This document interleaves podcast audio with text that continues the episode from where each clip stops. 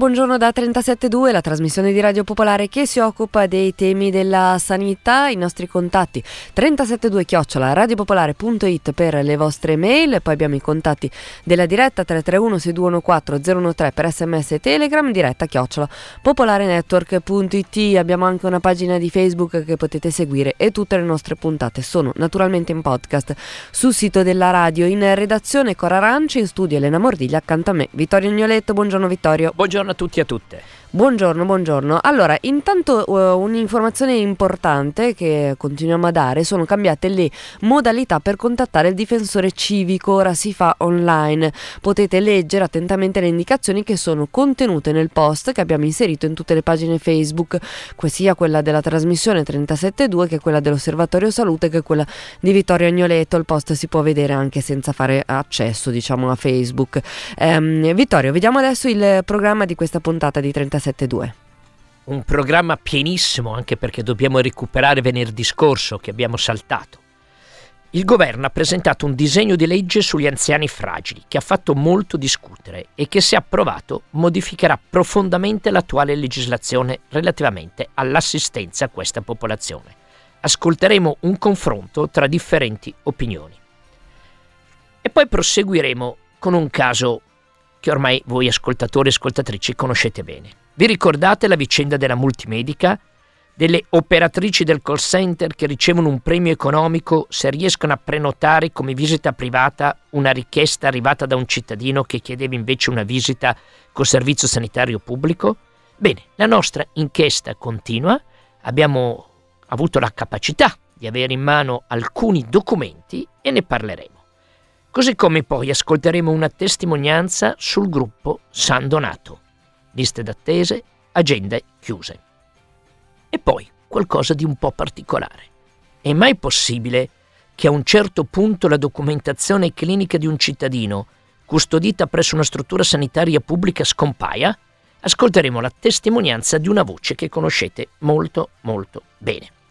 Vi ricordo che sulle pagine Facebook di 37.2 dell'Osservatorio Salute Le Mie trovate il post aggiornato su come comportarsi di fronte alle liste d'attesa.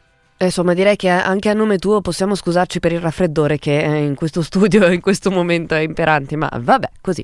Eh, va così è la stagione. Allora, sempre prima di cominciare abbiamo un appuntamento e una notizia importante da comunicare. Io vado con l'appuntamento Medici per Cerchiate, organizza un'assemblea pubblica sulla mancanza di medici di medicina generale questo sabato, sabato 4 marzo alle ore 10 al centro Greppi a Cerchiate, appunto. La notizia invece la dai tu, Vittorio. Sì, prima della notizia è arrivato l'orora ora l'annuncio di un altro appuntamento, e cioè il Comitato Vigentino per Milano, col patrocinio del Municipio 5, organizza per giovedì 9 marzo alle ore 21 al Cam Verro, via Verro 87 a Milano, un incontro sui temi della sanità, liste d'attesa, medici di base, che fine farà l'ospedale San Paolo, a questo incontro interverrò io e, oltre a me, i rappresentanti del Comitato Difesa Sanità Pubblica Milano, città metropolitana sud-ovest.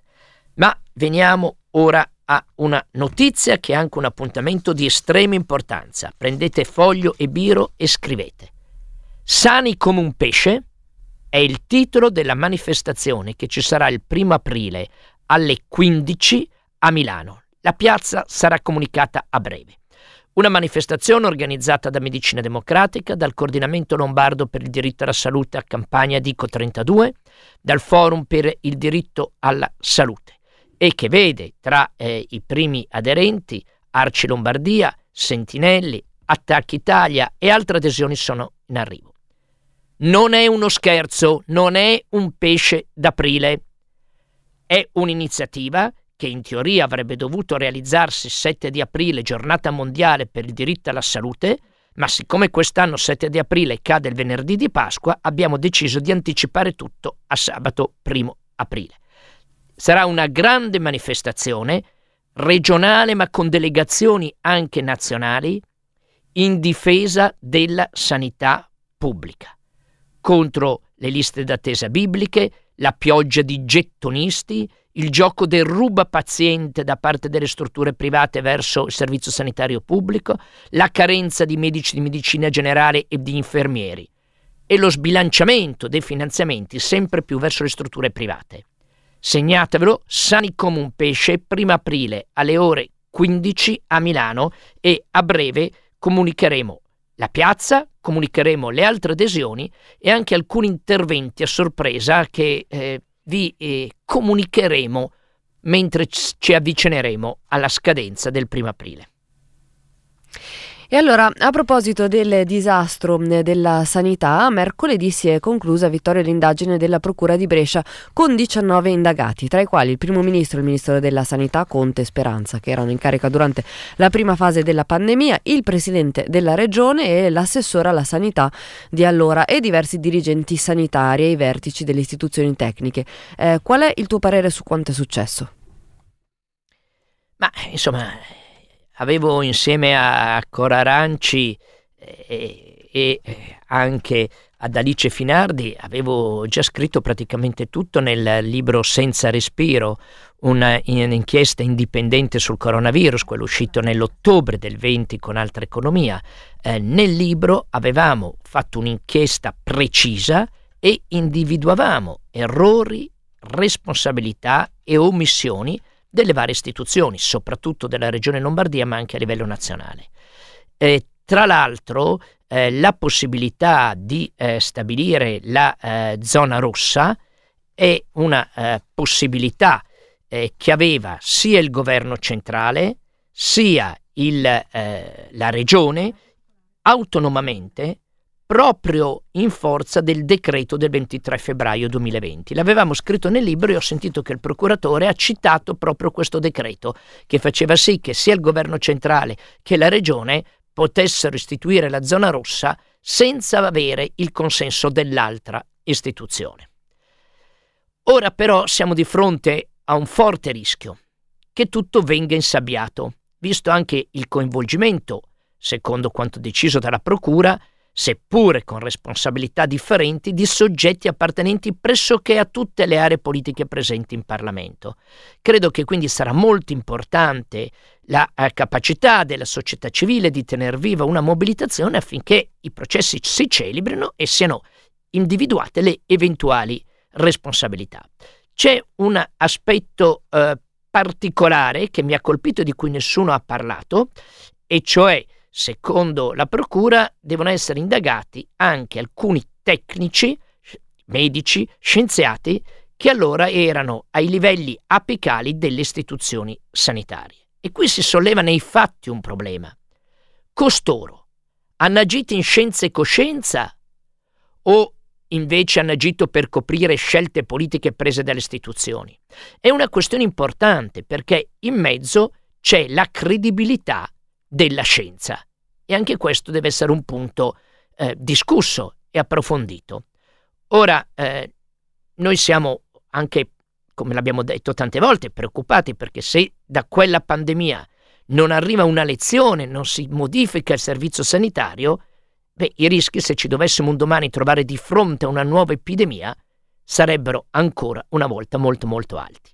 Anticipiamo già che su questo tema torneremo in un modo un po' particolare che avrete modo di ascoltare nella prossima puntata. E allora andiamo ad affrontare il primo argomento di oggi, andiamo a parlare del disegno di legge su anziani e non autosufficienti e lo facciamo con ehm, un ospite, con due ospiti. Allora sulla linea 1 abbiamo Maria Grazia Breda che è presidente della Fondazione Promozione Sociale Onlus. Buongiorno, benvenuta. Buongiorno, grazie a voi dell'invito. Buongiorno, sull'altra linea invece abbiamo Sergio Pasquinelli che è ricercatore dell'IRS, l'Istituto per la Ricerca Sociale. Buongiorno, benvenuto. Buongiorno, grazie dell'invito. Grazie a tutti e due di essere qua con noi. Eh, io comincerei dal dottor eh, Pasquinelli e gli eh, chiederei di illustrarci, sempre brevemente, i tempi della radio li conoscete, la nascita, gli obiettivi e i punti principali di questo testo di legge su anziani e non autosufficienza. Sì, allora, ehm, il testo eh, era previsto, eh, è previsto già nel PNR eh, e quindi è stato eh, diciamo, eh, promulgato inizialmente dal governo Draghi l'attuale governo l'ha leggermente modificato ed è un testo che ormai eh, diciamo veleggia verso la votazione in Parlamento dopo essere stato in commissione decima al Senato per eh, audizioni e proposte di emendamenti. Il testo è piuttosto complesso, riassumerlo, eh, provo a riassumerlo in, in, poche, in poche, battute. Sostanzialmente eh, le cose rilevanti che questo testo propone eh, sono innanzitutto l'istituzione di un sistema di un cosiddetto SNA, cioè Sistema Nazionale Anziani Non Autosufficienti, eh, che rappresenta una cornice organizzata in cui avverrà la programmazione e coordinamento eh, dei servizi per gli anziani non autosufficienti. Cioè vuol dire che d'ora in poi le iniziative, i finanziamenti, le normative verranno dentro questo sistema con regole uguali per tutto il territorio nazionale. Eh, l'obiettivo di questo eh, diciamo, eh, luogo, di questo organismo, è quello di superare la frammentazione eh, estrema che eh, vige oggi e di potenziare tutta la rete territoriale dei servizi a favore della non autosufficienza. Quindi eh, noi, io in questa sede rappresento il patto per eh, il eh, nuovo welfare sulla non autosufficienza, è un organismo che eh, raggruppa eh, se, circa 60 eh, realtà del terzo settore, dell'associazionismo delle parti sociali a livello nazionale.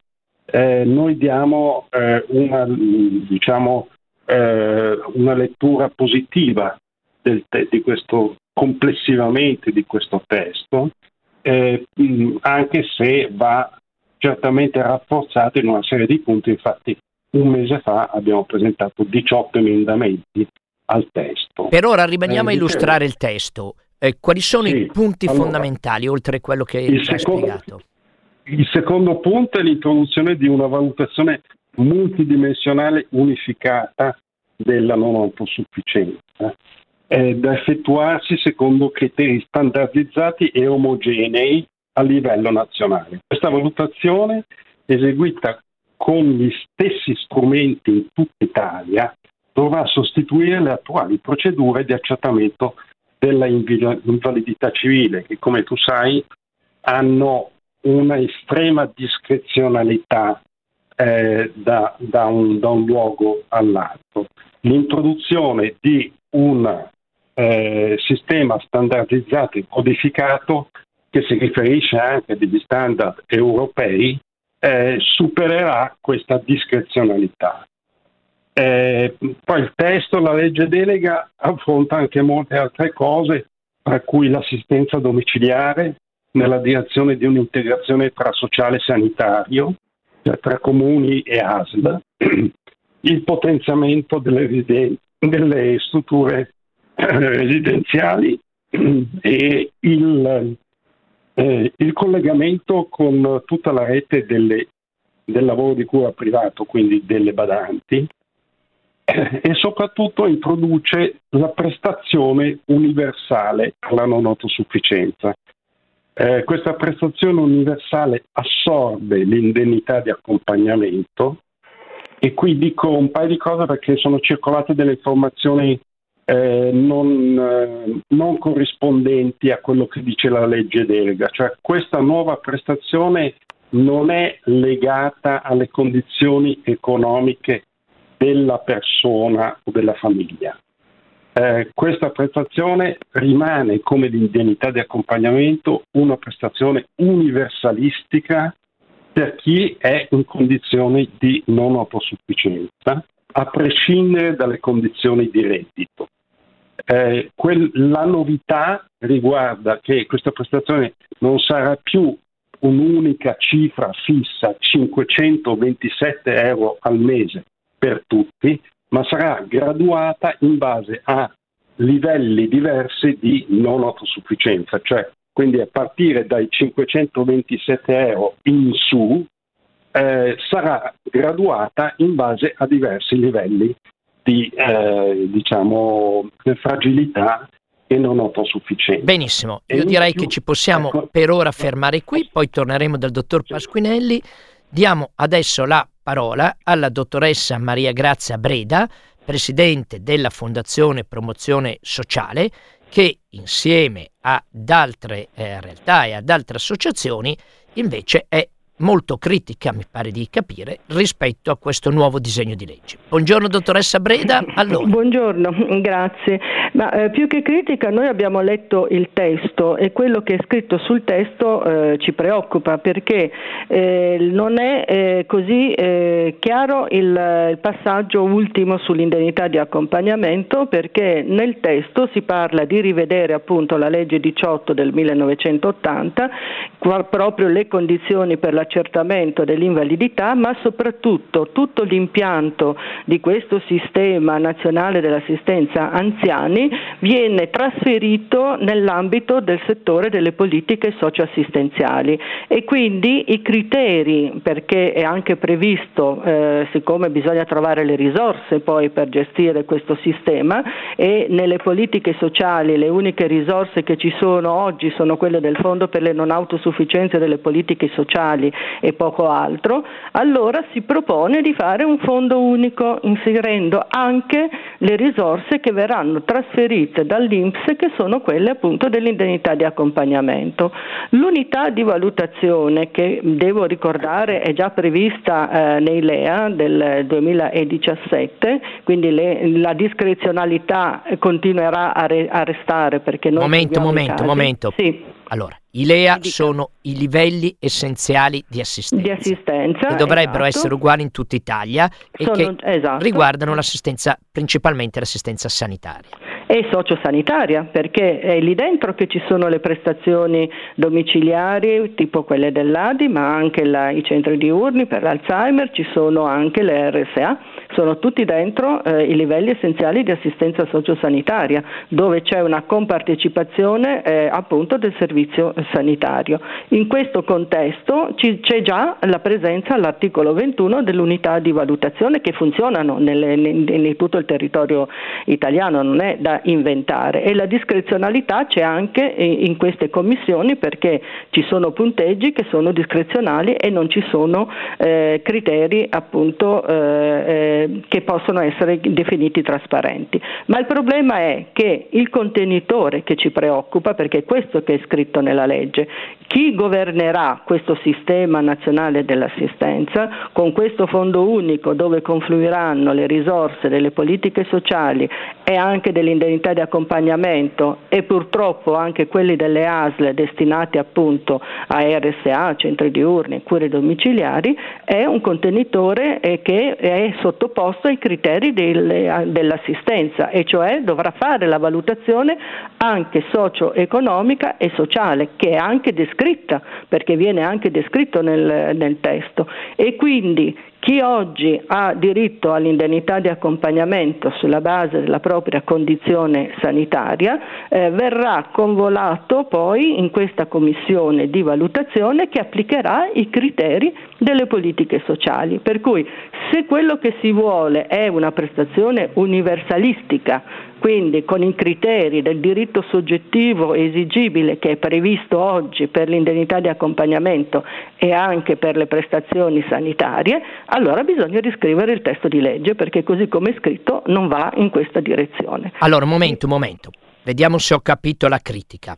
Provo a semplificare. Ah, certo. Vediamo se ho capito. No? Il, eh, lei dice, siccome questi fondi vanno in un fondo che segue le modalità di utilizzo e di distribuzione tipiche del settore sociale, esatto. siccome nel settore sociale le prestazioni vengono elargite in base al, eh, a, a, ai redditi e quindi alla condizione economica del singolo soggetto, queste prestazioni rischierebbero di non essere più universali, ma di essere sottoposte ai limiti economici di reddito della singola persona. Giusto? Certo, è così. Perfetto. Perfetto. Secondo, se ho capito la sua critica, è questo fondo avrà, avrà una certa quantità di soldi, ma sono quelli.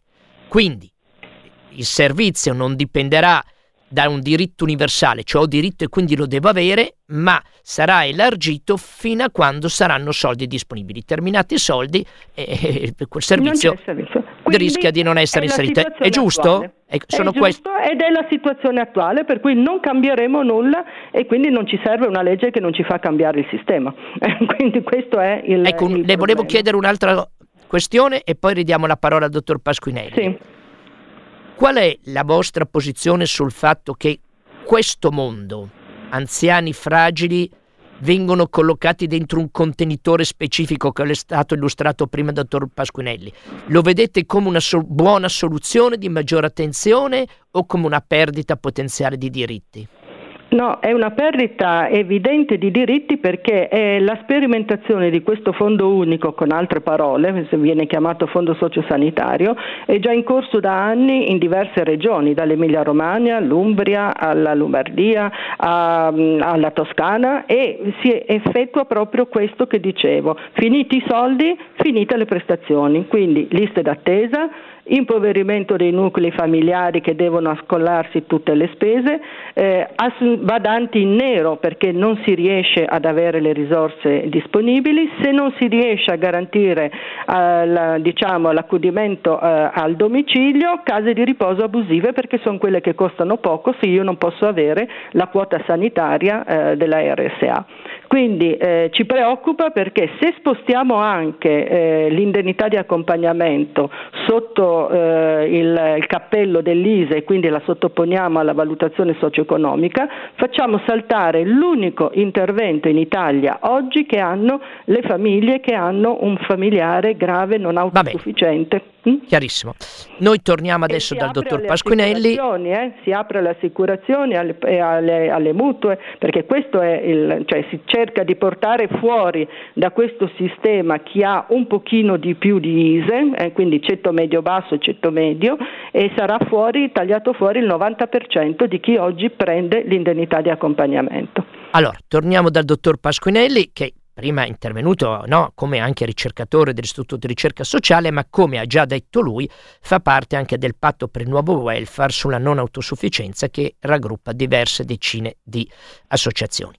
Eh, che cosa risponde? Devo chiedere um, il rispetto dei tempi perché se no non ce la facciamo, però i punti sollevati sono importanti. Cosa risponde, dottor Pasquinelli, a queste critiche sollevate dalla dottoressa Breda? Ma io direi che eh, va evitato eh, il fatto di fare disinformazione su questa delega dicendo cose che la delega non dice. Eh, cioè la delega non parla di ISE, eh, la delega non associa questa nuova prestazione alle eh, condizioni economiche delle persone, come ho detto, eh, e rimane, eh, l'indennità di accompagnamento rimane tale quale è, eh, cioè una prestazione universalistica a prescindere dalle condizioni economiche di chi la richiede. Ehm, quello che eh, volevo aggiungere era che eh, sarà graduata in base ai livelli di non autosufficienza e sarà anche modulata, come avviene per esempio in Germania, a seconda che tu la usi in modo libero oppure la usi in modo tracciato per acquistare servizi utili all'anziano, servizi domiciliari, servizi eh, anche offerti da una assistente eh, familiare. Ma per tornare al sistema nazionale, allo SNA, questo contenitore, eh, il, cioè, la logica non è di, assolutamente quella di trasferire tutto sul sociale. Eh, il punto chiave è che lo SNA è una forma di coordinamento permanente tra sociale e sanità e non modifica in alcun modo le vigenti titolarità che rimangono sostanzialmente invariate. Non c'è nessun eh, trasferimento di competenze ai comuni, Ehm, quindi eh, è un modo per eh, dire, rafforzare le politiche per la non autosufficienza, legittimarle di più dargli una casa, dargli un, un luogo e una, eh, diciamo un, eh, di, farle diventare più forti attori di ehm, servizi e interventi che vanno sviluppati e nel tempo noi sappiamo come andrà la demografia nei prossimi decenni avremo sempre più bisogno di assistenza, un'assistenza domiciliare diversa, sempre più di case di riposo diverse. Va Quindi, eh, Ci fermerai, nostra, mi, mi, fermerai qui, nostra, no? No, chiudo, sì, chiudo, scusa, chiudo dicendo che appunto eh, la nostra valutazione come patto è sostanzialmente positiva e mh, mm, il, il tema su cui invece concordo con la dottoressa eh, rimane quello delle risorse. Certo. Eh, perché è evidente, è evidente, che noi qui abbiamo un tema di eh, risorse che vanno eh, di molto aumentate a favore di questo mh, diciamo, comparto assistenziale e finora questa eh, diciamo, intenzione anche politica di metterci risorse nuove finora non, non, si è palesata. Va bene, ci fermiamo qui. Dottoressa Breda, una battuta per dire quali sono le iniziative che state prendendo. Ma noi stiamo eh, sostenendo, a parte che appunto volevo soltanto replicare, il, il fondo unico è previsto e la questione delle risorse eh, conferma proprio il fatto che proprio perché non ci sono le risorse si vuole intaccare quella dell'indennità di accompagnamento che è l'unica certa e da, da anni se ne parla, c'è anche un documento del Consiglio Superiore di Sanità del 2020 che lo prevedeva già e quindi il disegno è proprio quello di recuperarle da questo luogo. Ecco, quali sono eh, le vostre iniziative? propaganda, ripeto, perché noi leggiamo il testo di legge e probabilmente il dottor Pasquinelli non segue i casi eh, concreti come li seguiamo noi e quindi abbiamo il riscontro anche attraverso quello che non funziona delle istituzioni. Noi vorremmo semplicemente perché se tutto già c'è e la legge e l'indennità di accompagnamento non si tocca, non serve cambiare la legge, quindi basta lasciare quello che funziona.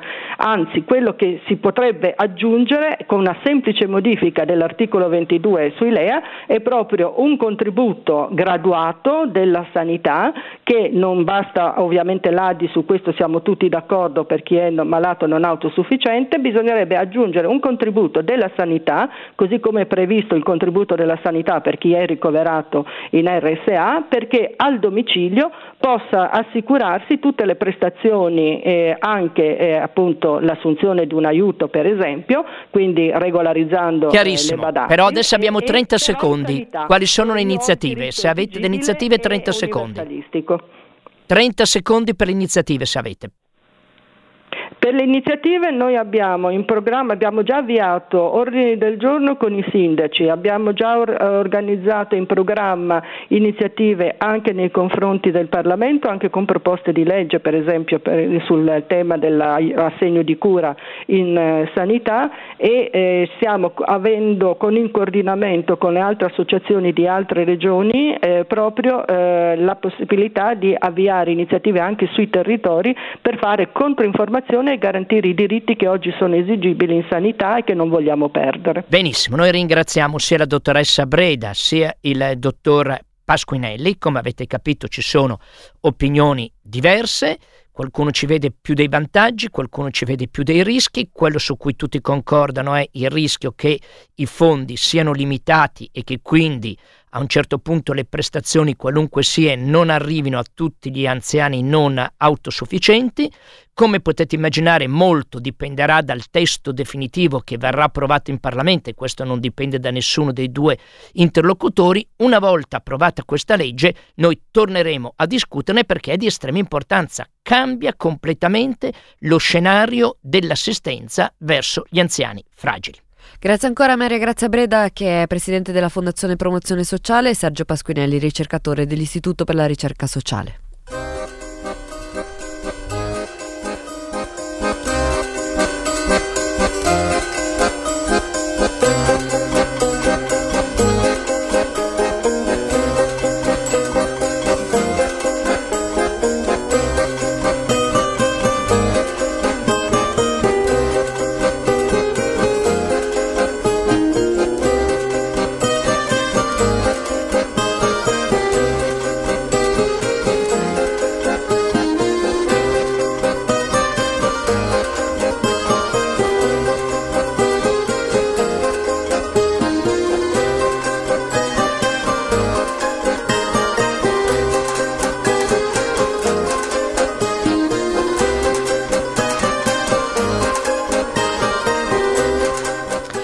Proseguiamo allora con la nostra inchiesta sul eh, caso Multimedica. Abbiamo al telefono con noi Marco Caldiroli, che è presidente di Medicina Democratica. Bentornato Marco. Buongiorno a tutti e a tutte.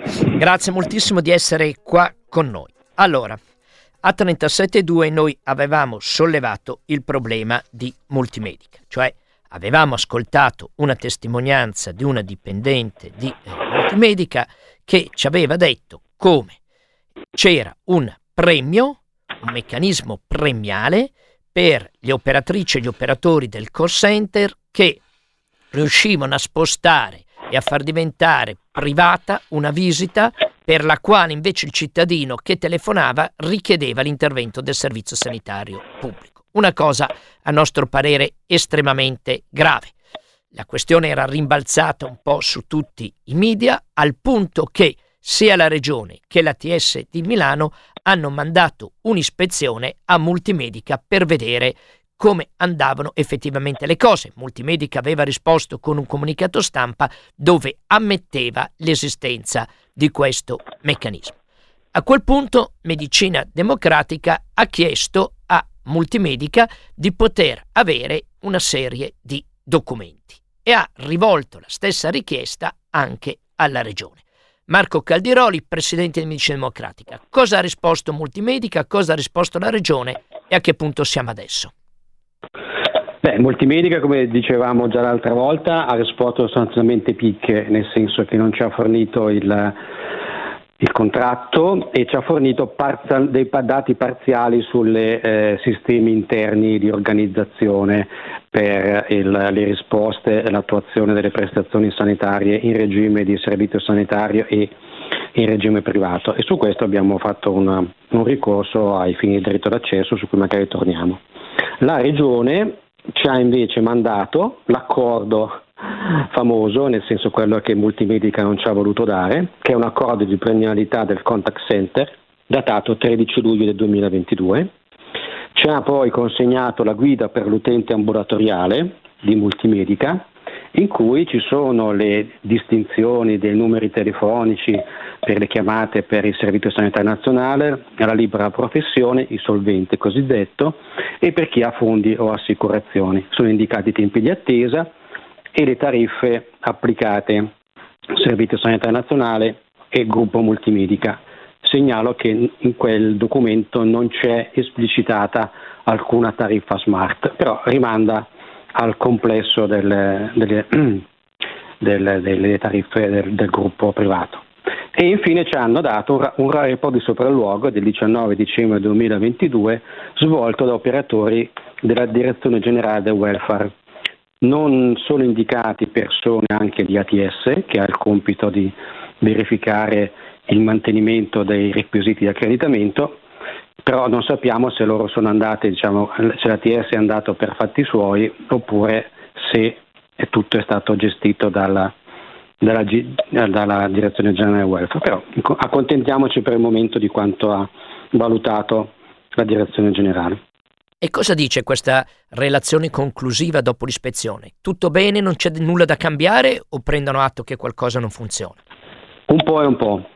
Da un lato eh, la direzione generale dice, ritiene che eh, considera esaustiva l'informativa guida per l'utente ambulatoriale di cui ho parlato prima, poi prendono per buono, cito il testo, quanto dichiarato dalla multimedica, cioè viene dichiarato da multimedica che in questa fase il cittadino può richiedere anche di conoscere l'offerta in libera professione nella sede di sua scelta ma questo solo se espressamente richiesto dall'utente e non proposto sistematicamente. Quindi in qualche modo negano quanto ha dichiarato la lavoratrice eh, ai vostri eh, microfoni. Inoltre, che è la cosa che più ci, ci interessa, nel richiamare questo benedetto contratto, eh, affermano in conclusione la struttura, cioè multimedica, concorda sul fatto che questo secondo indicatore, che è uno dei due sistemi che sono dentro nel contratto, su cui poi magari possiamo entrare nel dettaglio su come dare queste premialità, potrebbe non essere correttamente interpretato. Riferisce sempre Multimedica che a seguito delle notizie di stampa la struttura ha iniziato una revisione dell'accordo al fine di individuare un nuovo indicatore che valuti qualitativamente in che modo il bisogno del cittadino sia stato soddisfatto.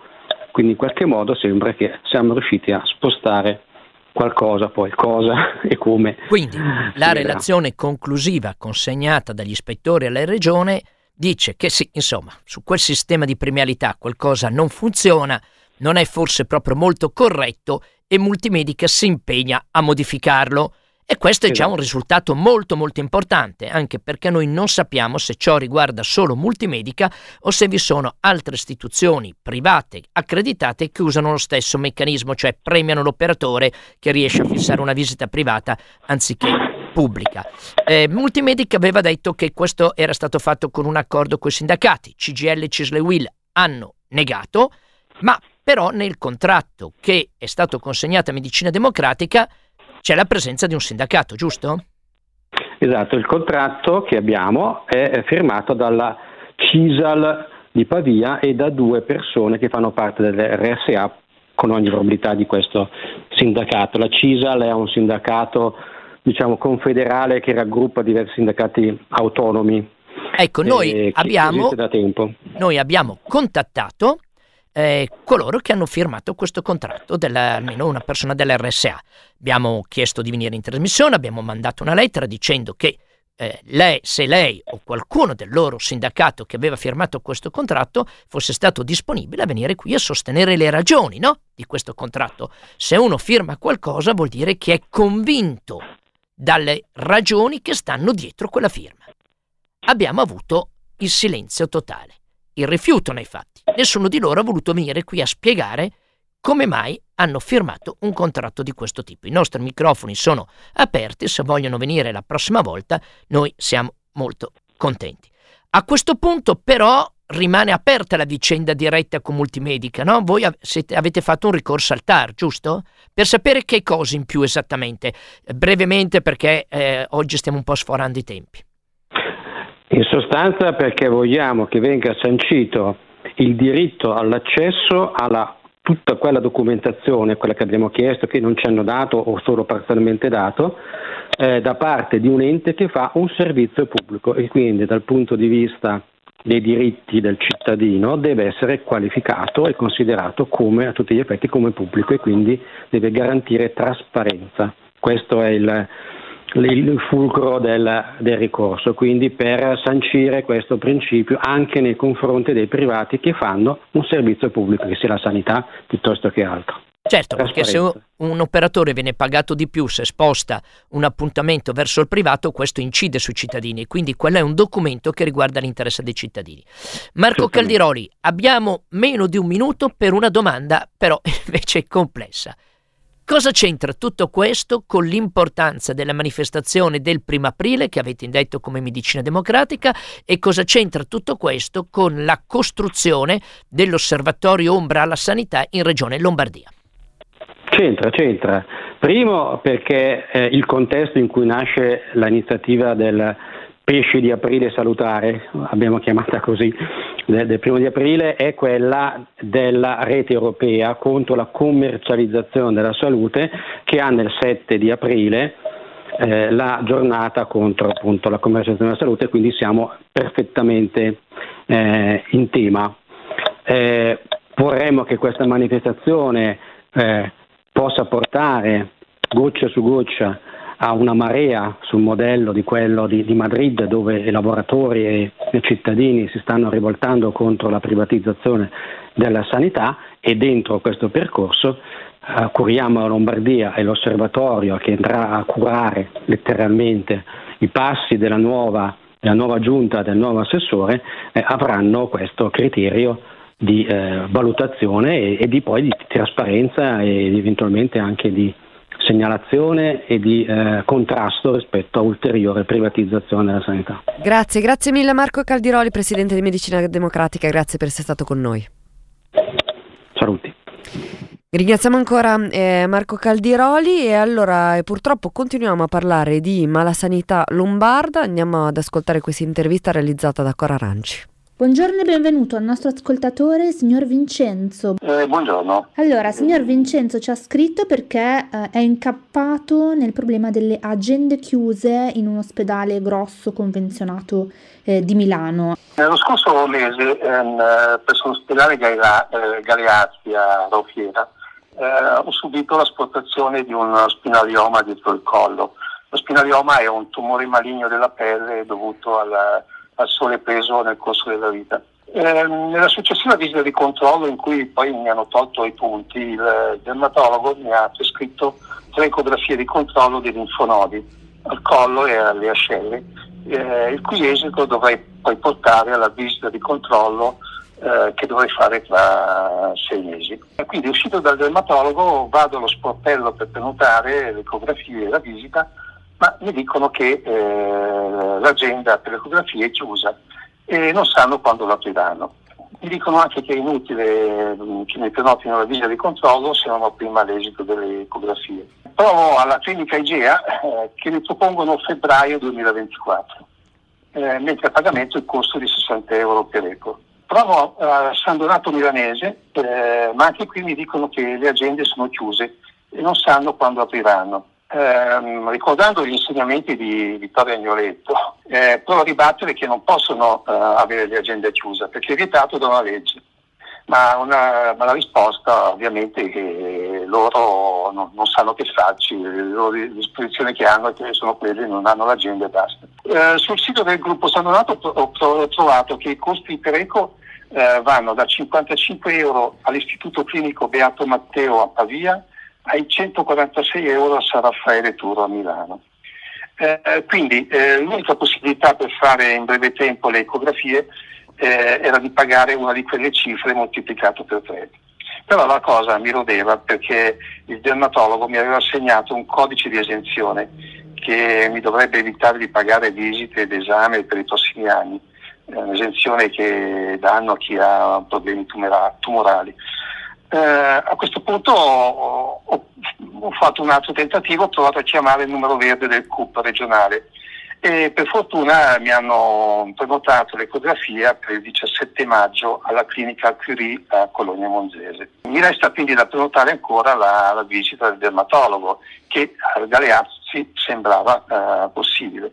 Invece eh, provo a, a, prenotare sul sito, eh, ma a distanza di due settimane eh, non ho ricevuto risposte. Stamattina eh, ho provato a chiamare direttamente il telefono che ho trovato sul sito e mi hanno detto che purtroppo l'agenda è chiusa e non sanno quando la riapriranno, eh, consigliandomi di riprovare ogni tanto.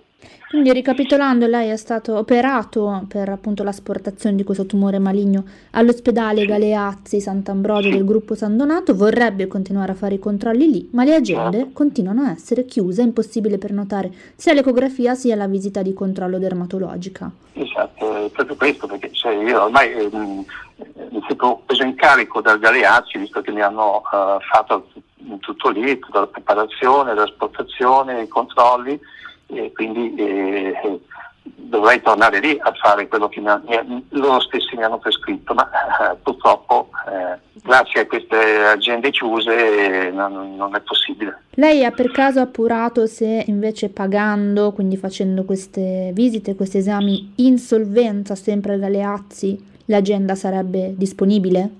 Sì, sì, perché mi hanno detto al Galeazzi eh, in modo espresso mi hanno detto che sarebbero costate sui 110 euro eh, per ecografie. Allora, quando abbiamo ricevuto questa segnalazione abbiamo messo in moto il solito meccanismo lettera, richiesta di spiegazioni, di giustificazioni e abbiamo sostenuto l'ascoltatore nel formulare le sue richieste. A quel punto cosa accade?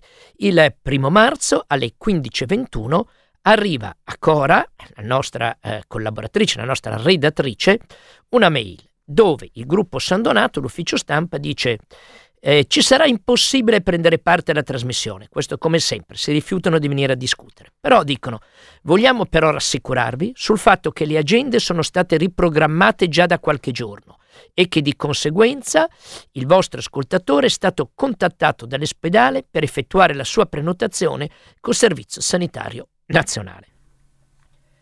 Ci scrive lo stesso giorno l'ascoltatore che ci dice Buongiorno Cora, vi segnalo che poco fa mi hanno chiamato dall'ospedale Galeazzo per propormi l'ecografia e i linfonodi per domani alle 18. Su mia domanda, ci scrive Vincenzo, mi hanno confermato che l'agenda per le prenotazioni della prima visita di controllo dermatologica è ancora chiusa. Ma domani pomeriggio, cioè ieri, vedranno cosa potranno fare. Immagino che questo improvviso sussulto di efficienza sia dovuto al vostro intervento, di cui vi ringrazio vivamente. Questo dimostra ancora una volta che la vostra attività di informazione e pressione funziona e che bisognerebbe estenderla e organizzarla sul territorio, coinvolgendo le organizzazioni politiche, sindacali e sociali che vogliono sostenere la sanità pubblica contro il dilagare di quella privata. Grazie ancora. Ecco, proprio per questo noi abbiamo detto dobbiamo organizzare il primo aprile. Voi capite quali sono le contraddizioni, no? Mi rivolgo agli ascoltatori. Qui stiamo parlando del gruppo San Donato. Il gruppo San Donato ha come direttore sanitario di uno dei più grandi ospedali il professor Pregliasco, che era stato qua in trasmissione per altri casi eh, simili. Si era giustificato, poi però le cose continuano ad andare in altro modo. Non solo, sono usciti dei dati importanti. Allora una ricerca documenta che eh, un aumento dell'attività privata a Milano, pensate che nel 2019 il 27% dell'attività sanitaria e il 41% delle prime visite erano realizzate a pagamento, quindi dai privati nel 2019. Nel 2022 queste percentuali aumentano. L'attività sanitaria privata passa dal 27 al 36%, e le prime visite dal 41 al 58. A Milano siamo di fronte al trionfo della medicina privata e alla distruzione del servizio sanitario regionale pubblico. E questi sono dati di Milano. Ma non è che nel resto della Lombardia sia molto diverso e non è che questo riguardi solo la Lombardia. Ed infatti, Quotidiano Sanità ha pubblicato un'altra ricerca che riguarda questa volta l'intramegna, l'attività privata dentro le strutture pubbliche. Nel 2021 oltre 4 milioni e 200 mila prestazioni a pagamento si sono svolte negli ospedali pubblici. Vi ricordate la vicenda della conscolpia e il caso Fate Bene Fratelli? Ecco, questa è qualcosa che assolutamente non va. Siamo alla trasformarsi della struttura pubblica essa stessa in struttura privata. E queste sono tutte le ragioni per cui noi da oggi continueremo a fare il tantam a invitarvi a manifestare il primo aprile per una sanità pubblica sull'esempio di quello che avviene in Spagna, in Francia e in Gran Bretagna. Avevamo un'intervista interessante a un redattore della radio che ha visto scomparire di colpo la sua cartella clinica, ne parleremo sicuramente settimana prossima e ci scusiamo con lui.